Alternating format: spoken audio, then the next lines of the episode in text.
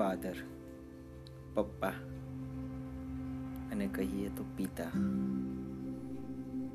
ચાલો ને આજે કંઈક અલગ ટોપિક પર વાત કરીએ.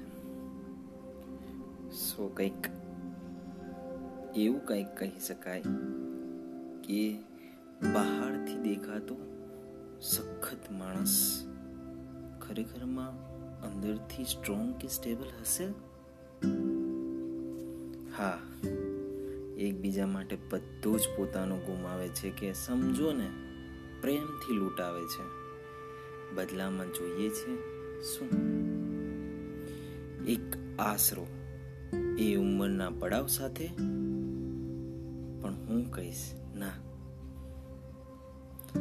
આખરી ઈચ્છા તો એમની એવી જ કંઈક હશે કે બસ, આ જ મારી દોલત છે. મારા જીવનનો આ જ ક્ષાર છે.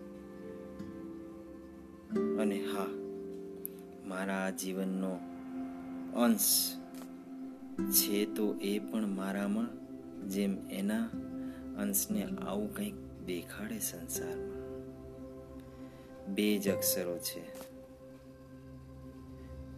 બાપ, પણ કંઈક શબ્દાર્થ એના બે કરોડ જેવો કરી નાખે છે. ચાલો તો મારી વાત કરું. એ બે શબ્દોના નામથી બનતા એ માણસે મને આજે ક્યાંથી ક્યાં પહોંચાડ્યો?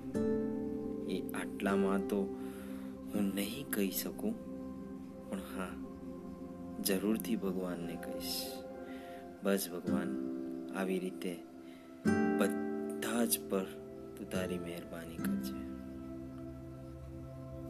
આવું કંઈક કહેવાનું મન થાય છેલ્લે.